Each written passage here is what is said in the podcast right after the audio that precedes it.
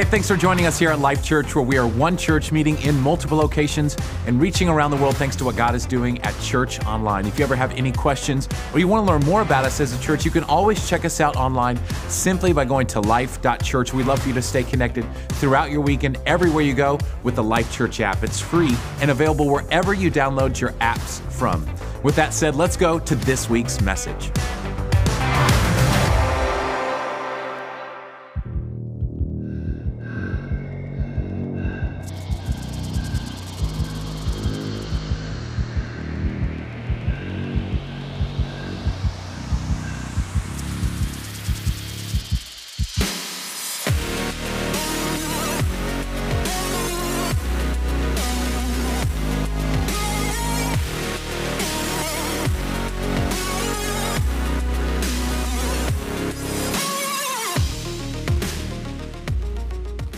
Great to have all of you guys with us. Who's ready to hear God's word today, all of our life churches? We are in part three of a message series called When the Devil Knocks. When the Devil Knocks. You may say, why would we talk about the devil? I want to say, this is not in any way a devil glorifying message series. What we have to understand is that we're actually in a very real, daily spiritual battle.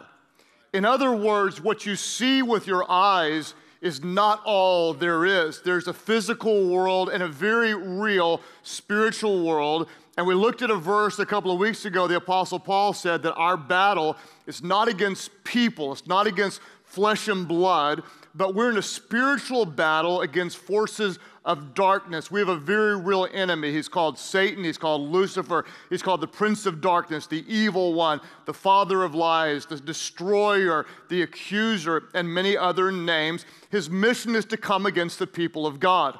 And that's why Peter says this, uh, 1 Peter 5 8, he says, stay alert. In other words, always be on your guard. Watch out for your great enemy, the devil, because he prowls around like a roaring lion looking for someone to devour. He prowls around like a roaring lion looking for someone to devour. I want to point out that the devil is compared to an animal from the cat family. I'm just saying, from the cat family. Not the dog family, the evil cat family. Uh, according to Jesus, he came on a mission. Jesus came to bring life and life more abundantly. Jesus also said of the evil one that Satan has come to steal, kill, and destroy. What Satan wants to do is he wants to steal your joy, he, he wants to kill your peace. He wants to destroy your contentment. He will attack every single day. He's going to attack your finances. He'll attack your friendships. He'll attack your, your body. He'll attack your marriage. He'll attack your spiritual life. He's on the attack trying to rob people of the blessings that God wants to bring into their lives. And so, in this message series, we've been looking at some metaphors or some images of Satan and trying to understand his strategy so we can better defeat his plans against us. Week number one, we looked at the deceiver. Who is Satan? He is the deceiver who attacks your mind with lies. Last week, we looked at the accuser. Who is Satan? He is the accuser who targets your heart with accusations. This week is one that's very, very important and maybe even a little more difficult or challenging to hear. But Satan is also the destroyer who attacks or targets your will with pride. He is the destroyer who targets your will with pride.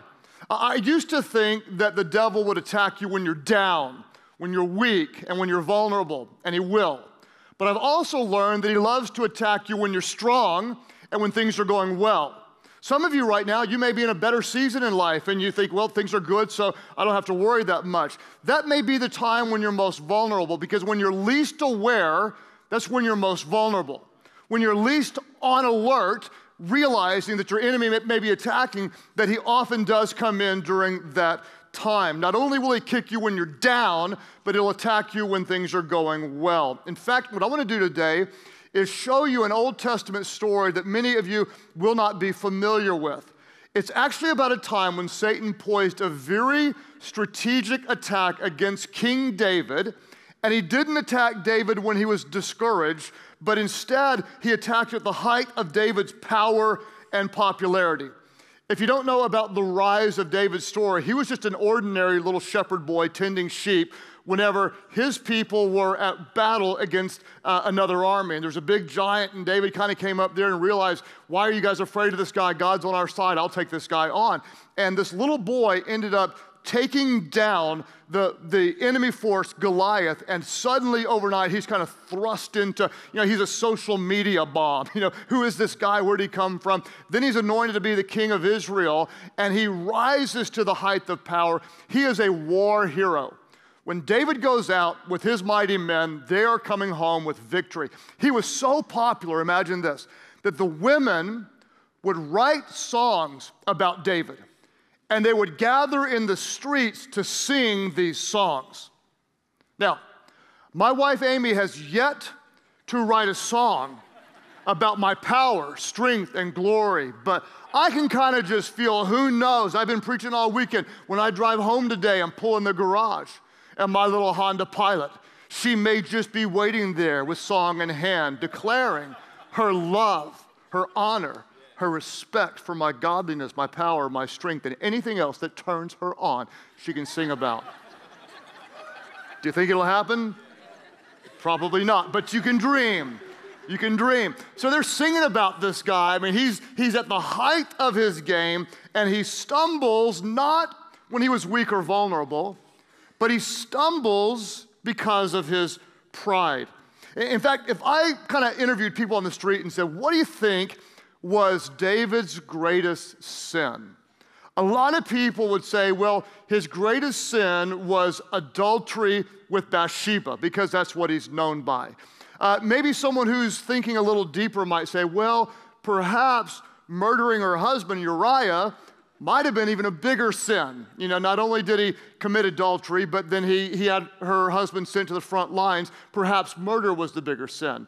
I would argue, if we took a step back, that we could actually find perhaps a root sin that led to adultery and eventually led to uh, murder. In fact, probably his biggest struggle, along with so many of us, probably including me, battle with the root sin of pride. Think about this. Because of David's adultery, four people indirectly died. If you know the story, the little baby died, uh, Amnon died, Absalom died, and of course he had Uriah killed. Four people died.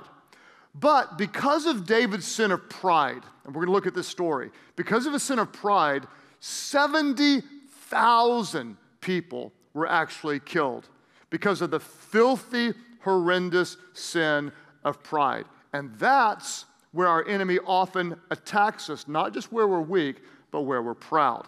In fact, I want to show you this story in 1 Chronicles 21, verse 1, that tells us exactly what Satan did, how he attacked. Uh, scripture says this Satan rose up against Israel and incited David to take a census of Israel. What did he do? Satan came at David when he was confident, when he was strong, when he was victorious, and incited David to take a census of Israel. David's at the top of his game. David's favorite song on Spotify is We Are the Champions, my friends. We'll keep on fighting till the end. He's winning his battles. And Satan comes up and says, You're pretty powerful, aren't you, David? You're pretty amazing. You've conquered kingdoms and now you have all these people under your command. David, you should total them up and see just how strong, just how powerful you are. We can't just guess about your domination and your strength. David, you should take a census to count up those you rule in your kingdom, David, because you are mighty, strong, and worthy of honor. Just how worthy are you, David? Count up the people and see how incredible you are. Now, you may look at this thing and say, was it really wrong to take a census? And the answer is, it was not wrong to take a census. What's wrong was the motive behind the census because motives matter to God. Taking a census isn't a bad thing. Moses actually took a census, but the motive behind Moses' census was entirely different. In fact, what Moses would do is he would take every man over the age of 20 and give them a half shekel. This was known as atonement money or ransom money. And what he was doing is saying, This represents honor to our God, I want to count up and tally a total amount of those that God has rescued and redeemed from bondage. This represents giving glory to God because we're seeing how many people God actually set free. So with Moses, the census's goal was to give honor to God. With David, the goal was to bring honor to himself. And this was disgusting in the eyes of God. Let me slow down for a minute and tell you about my own struggle with this. Uh, for years, I think I lived under the illusion that pride was not a big issue for me. And people would ask me, hey, how do you not battle with pride and all this kind of stuff? And that's a relatively common question I'd get. And I'd always say, half jokingly, but mostly serious, well, I live with Amy and she loves me and she honors me, but honestly, she's not crazy impressed with me. You know, she, she helps me keep my feet on the ground. In fact, the only time she ever calls me pastor is immediately after I sinned. pastor.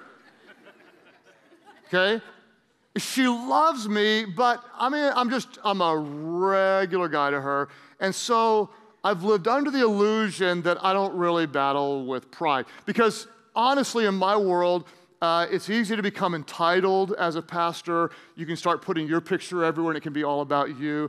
And I chose not to do that, and I think I was proud of it. In other words, even though my face isn't everywhere and I don't outwardly live this entitled life, in my own mind, I think I was still the, the center of the dialogue because I'm so focused on me.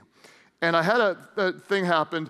I'm preparing this message, and I was uh, talking to this guy out of town, and we're, we just met. He's a real, real nice guy. He tells me what he does for a living, kind of has an impressive job, and he asked me what I do for a living, and I said, well, I'm a pastor of a church.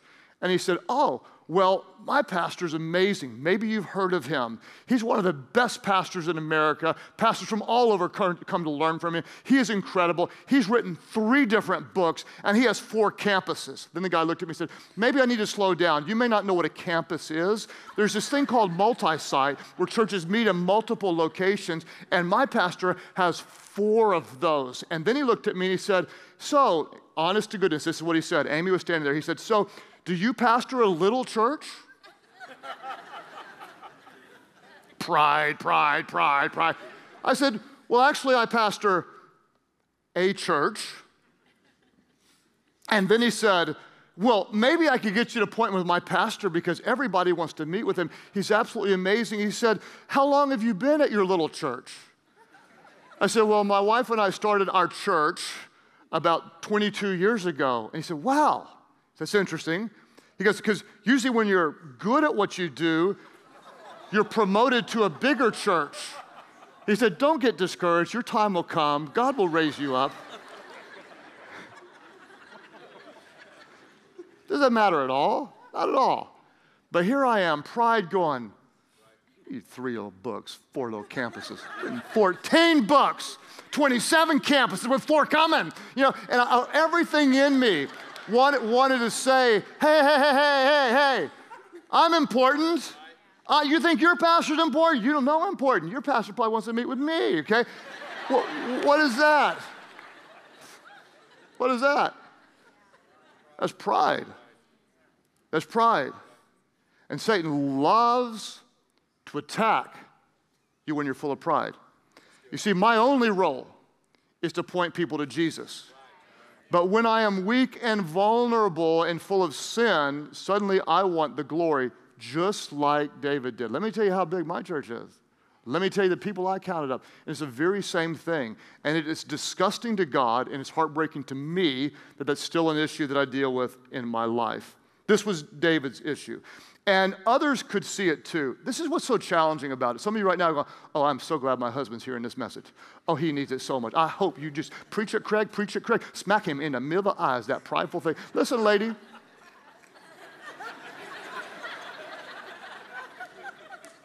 It may be for you too, or vice versa. Okay, I'm not picking on gender, I'm picking on everybody. I'm an equal picker on opportunity person. Just if I haven't offended you yet, hang with me. I will get to you before our time is up. It, it's so difficult to see in the mirror. It's so difficult. It's easy to see in other people, but it's so difficult to see in yourselves.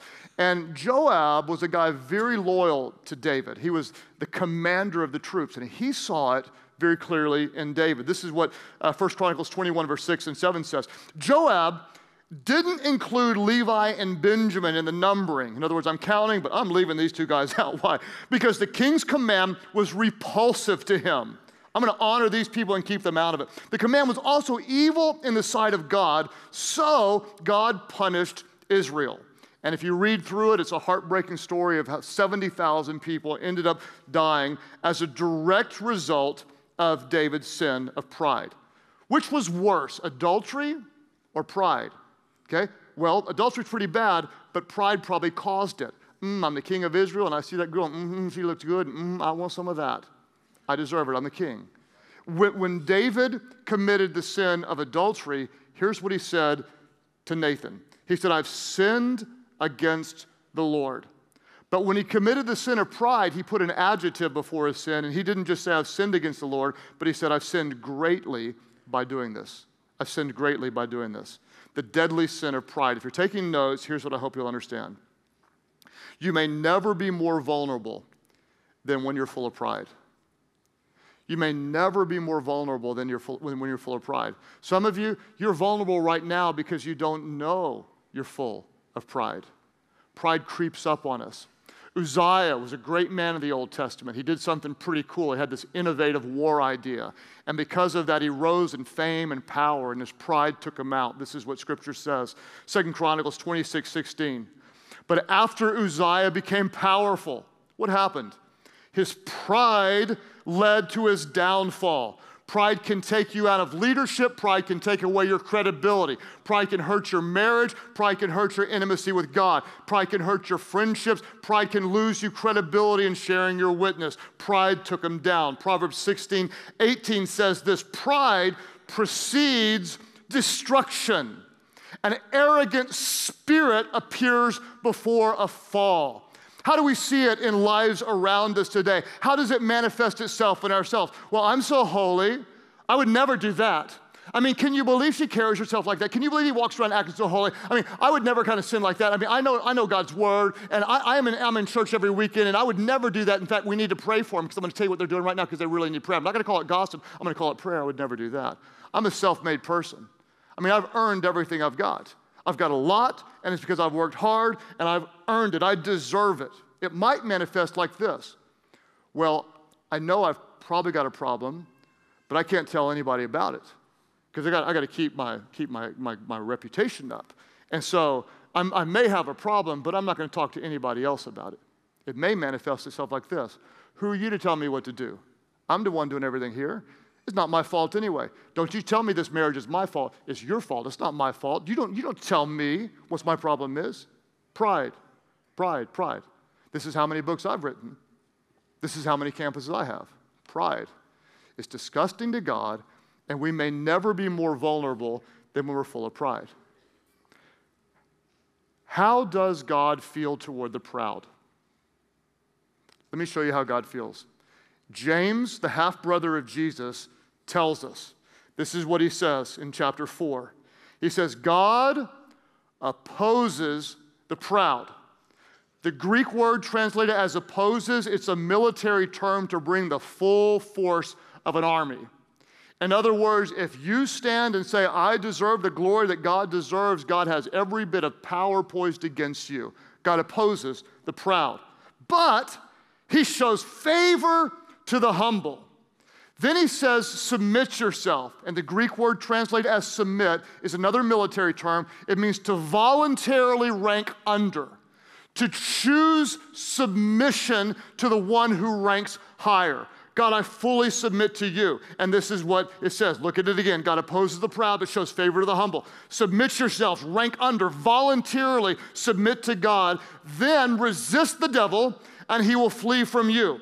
When you submit to God, you have the power of God, you have the presence of God, you have the strength of God. After you submit to God, then you can resist the devil. Devil, get away from me. You have no place here. You have no power here. Not today, not in my house, not in my family, not in my finances, not in the people that I love. You resist the devil, and then he will flee from you, not because you're strong, but because the power of God in you is stronger than the evil one. When you submit to God, you have the strength of God. You're able to resist the devil by the power of God, and the devil will flee from you. Then he says this come near to God, and God will come near to you. What do you do? You don't elevate yourselves, you humble yourselves before the Lord, and he will lift you up. You humble yourselves before the Lord. When it comes to God and the evil one, when it comes to heaven and hell, when it comes to light and darkness, when it comes to the power of good, when it comes to the forces of evil. There is no middle ground. You don't kind of love God, you don't sort of follow Jesus. Scripture says that friendship with this world is hatred toward God. That's why we submit. We voluntarily rank under. Your word is our guide. Your spirit empowers us. Your will is what we want, God. We submit to you. Then, submitted to God, we have the ability to resist the evil one and he will flee from us. We need to understand that you're never more vulnerable than when you're full of pride. Essentially, we are declaring our independence from God. I don't need you, God. I have got this. Humility is declaring our complete dependence on God. I need you moment by moment. I need you guiding me. I need you directing me. I need your word taking my steps upon your path. I need your spirit comforting me, convicting me, speaking to me. I need you for my next breath. I need you for my next decision. I need you to help me know how to love this person when I don't know how to love. I need your strength when I'm weak. I need you every single moment. That is humility. And when we humble ourselves, God will lift us up. There is no middle ground. It's all Jesus, all Jesus, all Jesus, because he is everything. Why do you think God opposes the proud? Why would he bring the full forces of everything he has to oppose those who are proud? It's very likely because all the way back, even before the creation of the world, Lucifer, one that God loved, battled with the root sin of pride that ended up taking him down. If you missed a couple of weeks ago, we talked about the reality that we know God created at least, we have in, Scripture, three archangels Gabriel, Michael, and Lucifer. Lucifer was a beautiful angel, uh, worshiping God like a worship leader. But he became full of pride and wanted to be like God, and that's why God cast him down. What was his big weakness? He said again and again, I will, my will, I will, my will. In Isaiah 14, five different times he declared his sovereignty and his will. He said, I will ascend to the heavens. Pride. He said, I will raise my throne above the stars. Pride. He said, I will sit enthroned on the mount of assembly. Pride. He said, I will ascend to the top of the clouds. Pride. He said, I will make myself like the Most High. What was he? Lucifer was about himself. Jesus was all about the glory of God. Lucifer was all about my will. Jesus was all about thy will. In the Garden of Gethsemane, when Jesus was knowing what was ahead, that he would give his life, suffer more brutally than words could describe and in agony, as, as drops of blood poured from his brow, he cried out to his father, Daddy, Father, if there's any other way, may this cup of suffering be removed from me. Then, in submission to God, I voluntarily rank under you. Nevertheless, he said, Not my will, but thy will. Not my plan, God, but your plan. It's not about me. I'm here to glorify you. It's not about my importance, it's about your kingdom. It's not about my popularity, it's about your sovereignty. It's not about my wishes, it's about your will. Not my will, but your will be done. Humility is not a weakness.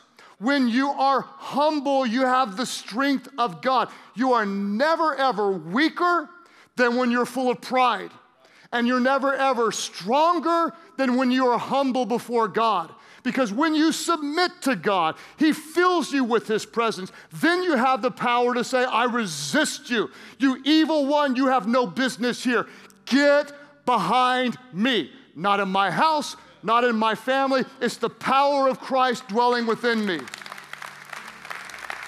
We are in a spiritual battle. It's not if you're under attack, you are under attack. And how do we fight back? Listen, you have the armor of God, you have the helmet of salvation, you have the breastplate of righteousness. You have the shield of faith with which you quench the fiery darts of the evil one. You have the belt of truth, and the truth will set you free. You have the shoes prepared with the gospel, the readiness of peace, and you have one offensive weapon. What is it? It is called the sword of the Spirit, which is the word of God. It is sharper than any double edged sword. It is full of power. In the beginning was the Word, and the Word was God. And the Word was with God, and the Word became flesh in the person of Jesus and dwelt among us. We fight with the Word. We fight with the truth. We fight with the Word. We fight with the truth. Whenever the devil attacks our pride, hey, you got it going on. You don't need anybody's help. You, you can do it yourself. You're pretty important. I mean, look at you. You got the shoes, you got the purse, you got the house, you got the car, you got the name. Hey, don't let anybody else know what you're hurting. Don't let anybody else tell you what to do. Who are they? It's their problem, it's not your problem. You don't need anybody else. You don't even need church, man. You can just do this thing on your own. You don't need other people. It's all about you, man. You, they, they, need, they need to show more, more respect to you. You're the only one that gets it done here anyway. No, you draw your sword. I will, scripture, humble myself before the Lord and he will lift me up in due time.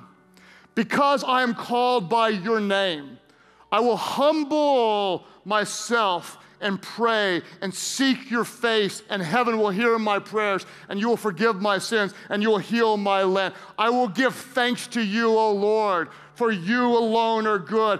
Your mercies endure forever. You are my God. Earnestly I seek you. My soul longs for you in a dry and a weary land. Because your love is better than life, my lips will glorify you. I will praise you as long as I live because your mercies endure forever. Not to us not to us, but to your name be the glory because of your goodness and faithfulness for generations. Less of me and more of you. Less of me and more of you.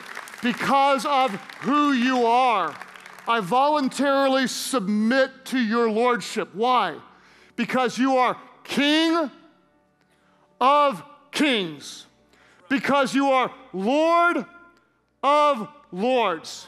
Because you are the Alpha and the Omega, the beginning and the end, the first and the last, the soon returning, conquering King of Kings who comes with a sword coming out of his mouth, declaring your word, because you are righteous, because you are true, because mortal man cannot look upon you in your purest essence and live, because you are my Redeemer because you are my Savior, because you are my friend, because you are my rock, because you are my righteousness, because you sent your son to do for me what I couldn't do for myself, because he came to give me life and life more abundantly. And because the devil is a liar, the father of lies, who comes to steal, kill, and destroy, but Jesus Christ is greater. He is powerful, because greater is he who is in me than he who is in the world. I submit to God, I resist the devil, and he will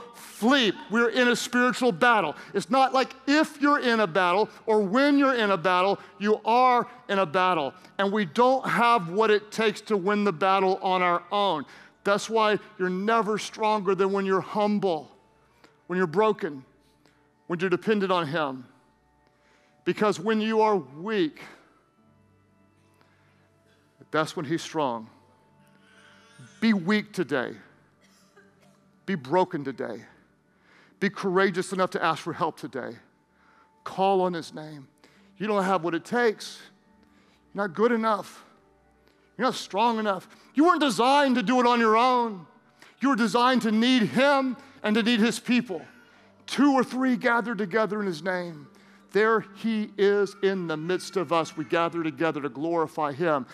He is our righteousness, He is our Redeemer. You are never more vulnerable than when you are full of pride, and you are never, ever stronger than when you're broken before our God. So, Father, today we ask that by your power, you would do a work within us. God, that you would strengthen your church as we humble ourselves before you. At all of our different churches today, as you're reflecting in prayer, there are those of you who recognize, hey, Craig, just like you, I battle with pride. It may not be real obvious to me, but guess what? I'm, I'm kind of seeing it.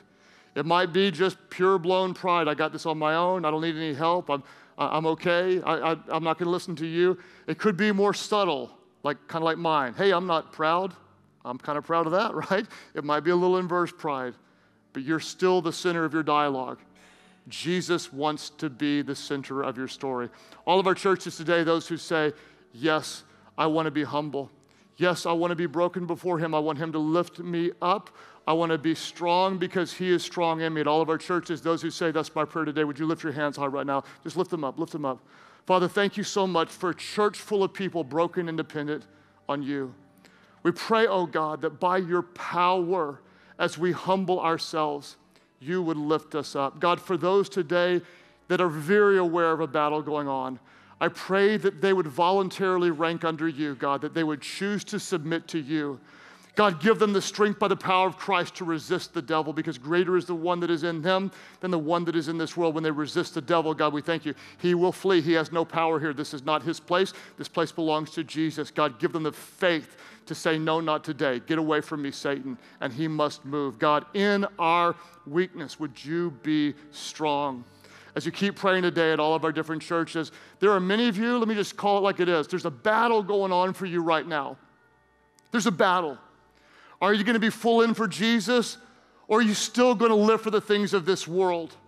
At all of our churches, some of you, you recognize there's something significant at stake for you right now. There's a battle going on. What keeps you from fully following Jesus? For so many people, it is the sin of pride well, what are they going to think? And what if I don't live up to it? And what if I say I'm going for Jesus and then I mess up? And, and what if I, how do I confess this? Well, I don't, I'm not sure what to do at all of our churches. There are those of you, you recognize that you have a need for His grace. In fact, here's what I want you to do. Everyone, eyes open right now, head up, looking this way. All of our churches, campus pastors, we're doing an audible. There are those of you right now that you recognize you need the forgiveness of Jesus. You need His grace. Who is He? He is the sinless Son of God, the Lamb of God who was slain for the forgiveness of sins. He died on a cross so that we could be made new on the third day. When the stone was rolled away, he was not there. Why? Because he's risen from the dead. He has risen so that anyone, and this includes you, who calls on his name would be saved. I'm going to ask you to declare publicly in front of God and everybody your need for Jesus. In all of our churches, there are those of you you recognize you're not all in. You need His forgiveness, you need His grace. When you call on the name of Jesus, He'll forgive every sin you've ever committed, He'll make you completely brand new. That's why you're here today and you can sense it. But what are people going to think? Let me tell you what Jesus said. If you confess me before my Father in heaven, I will confess you. Uh, you confess me before people, I will confess you before my Father in heaven. If you do not confess me before people, Jesus said, I will not confess you before my Father. We are not ashamed of Jesus. We need him. We will follow him in front of God and everybody else. All of our churches, those who say, I need Jesus, I am a sinner today, and I need a Savior, lift your hands not right now. Lift them up. Lift them up right now. I need Christ. I need Jesus. I need Jesus. Oh my gosh, hands, leave them up all over there, right back here, hands all over the place. Church online, you click before me. Church, would you cheer a little bit louder? Would you worship God for new life in Christ? We're not praying for revival. Listen, we're right in the middle of it. Others of you, you're leaning into it, you're holding back. At the count of three, go ahead and lift it up. One, two, three. I need Jesus. I need Jesus. I need Jesus. I need Jesus. I need Jesus. I need Jesus. I need Jesus. I need Jesus. I need Jesus. I need Jesus. Everybody pray. Everybody pray aloud. Pray, Heavenly Father, I surrender to you. I submit to you, to your will, not my will. Forgive me of my sins. Make me brand new. I believe Jesus died for me and he rose again so I could live for you. Fill me with your spirit so I could follow you, live for you. It's not about me, all about you, not about me. Help me to show your love, show your grace, and live for your glory. My life is not my own. I give it to you. Thank you for new life. Now you have mine. In Jesus' name, somebody worship big, somebody worship loud.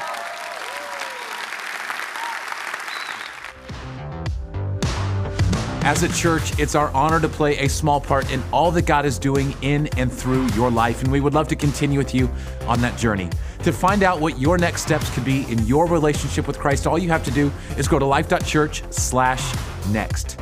You know, here at Life Church, it's our mission to lead people to become fully devoted followers of Christ. That statement drives everything we do as a church, all because we know and we believe whoever finds God finds life.